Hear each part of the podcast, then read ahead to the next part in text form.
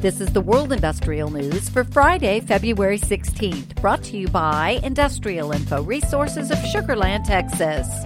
Among the 10 companies awarded U.S. Department of Energy money this week was Koloma, a firm backed by billionaire Bill Gates. The DOE's Advanced Research Projects Agency Energy gave $900,000 to the company to examine a process for artificially stimulating natural hydrogen deposits in the U.S. Midwest.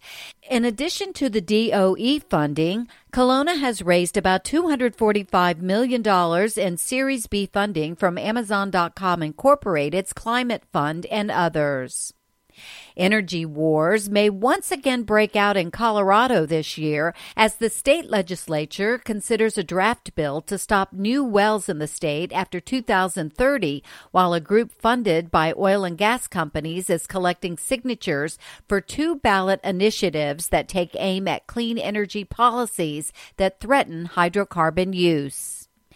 In its latest preliminary monthly electric generator inventory, the U.S. Energy Information Administration reports that U.S. power plant developers plan to add 62.8 gigawatts of generation this year.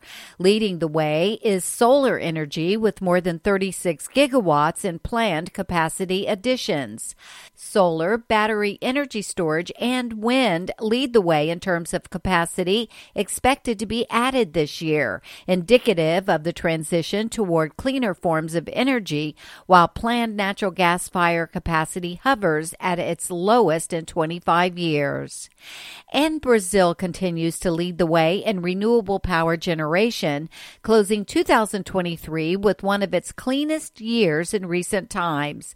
The Brazilian Energy Ministry highlighted that throughout 2023, the country generated 38.5 kilograms of carbon dioxide dioxide per megawatt hour produced in its national interconnected system. This is the lowest going back to 2012, according to the government. For details on these and other breaking news, read the full stories at www.industrialinfo.com. I'm Peggy Tuck, reporting for Industrial Info News.